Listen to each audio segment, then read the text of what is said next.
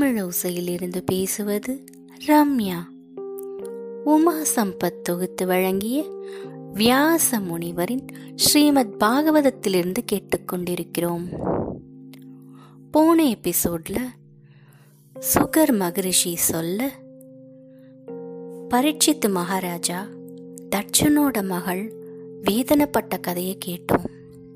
ஆனா அதை விட ஒரு சின்ன பையன் தன் தந்தையோட அரவணைப்புக்காக ஏங்கி அவரோட உயர்தர லட்சியமான இருந்த ஒரு விஷயத்துக்காக அவர் போராடின கதையை கேட்க போறோம். பிரம்மனோட மகனான ஸ்வயாம்புவ மனுவுக்கு மூன்று மகள்கள் தவிர இரண்டு மகன்கள் இருந்தனர். பிரியவரதன் உத்தானபாதன். உத்தானபாதனுக்கு சுனிதி அப்படின்ற ஒரு பெண்ணை பார்த்து கல்யாணம் செஞ்சு வைக்கிறாங்க.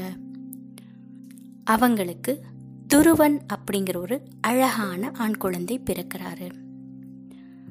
கொஞ்ச நாள் கழிச்சு உத்தானபாதன் சுருச்சி அப்படிங்கிற இன்னொரு பெண்ணை காதலிச்சு கல்யாணம் பண்ணிக்கிறாரு. இரண்டாவது மனைவி மேல உள்ள பிரியத்திலையும் மோகத்திலையும் உத்தானபாதன் சுனீதிய மறந்தே போயிடுறாரு. அவளை சுத்தமா மறந்துட்டு சுருச்சியோட அந்த புறத்திலேயே கதியா கிடக்கிறாரு. சுருச்சிக்கு ஒரு அழகான ஆண் குழந்தை பிறக்குது. அந்த குழந்தைக்கு உத்தமன்னு பேர் வைக்கிறாங்க. குழந்தைங்க ரெண்டு பேருமே வளர்ந்துகிட்டு இருக்காங்க.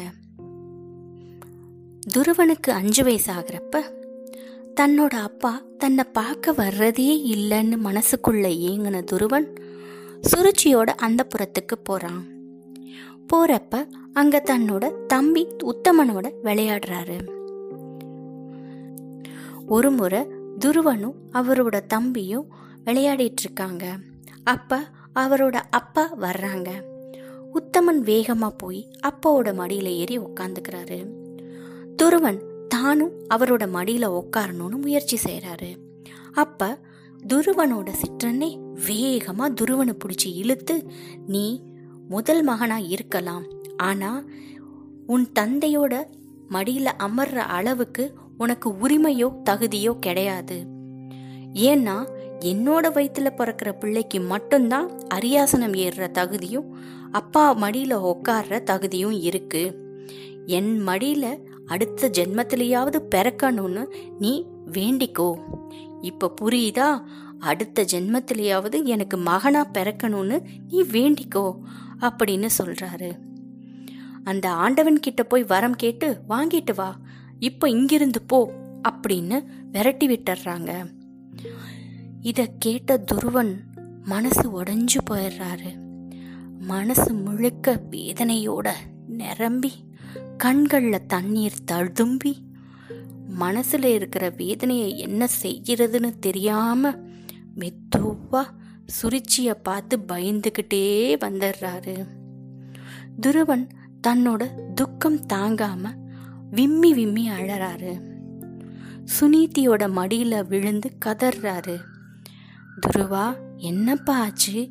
ஏன் இப்படி அழுகிற? உன்னை யார் கஷ்டப்படுத்தினாங்க அப்படின்னு கேட்குறாரு துருவன் சிற்றன்னை அந்த புறத்தில் செஞ்சதை மனசு வேதனையோட சொல்கிறாரு இதை கேட்டதும் சுனீதியும் மனசு உடைஞ்சு போயிடுறாங்க.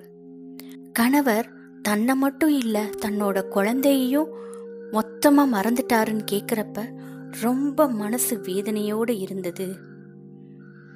அவங்களுக்கு என்ன பண்றதுன்னே தெரியல. தன்னோட சக்களத்தியான சுருச்சி மீது ரொம்ப கோபம் வருது.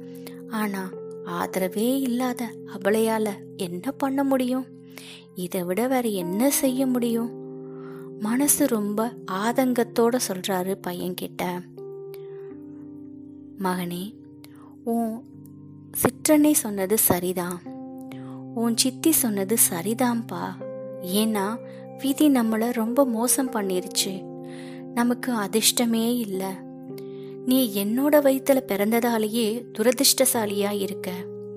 தந்தையோட மடியில அமரணும் அப்படின்னா உனக்கு சுருச்சியோட குழந்தையா இருக்கிறப்ப தான் தகுதியே வரும்.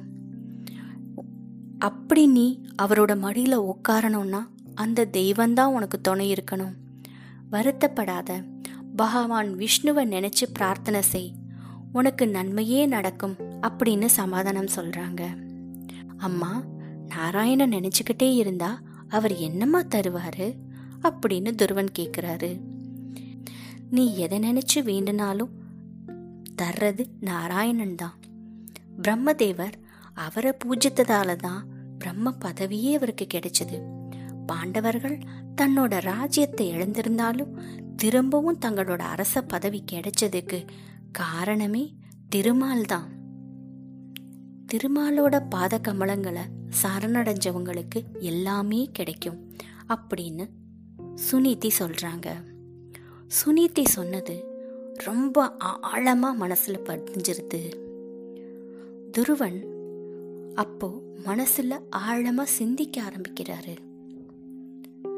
துருவன் நிஜமாவே நாராயணன் நினைச்சு துதிக்க போறாரா? தவம் பண்ண போறாரா?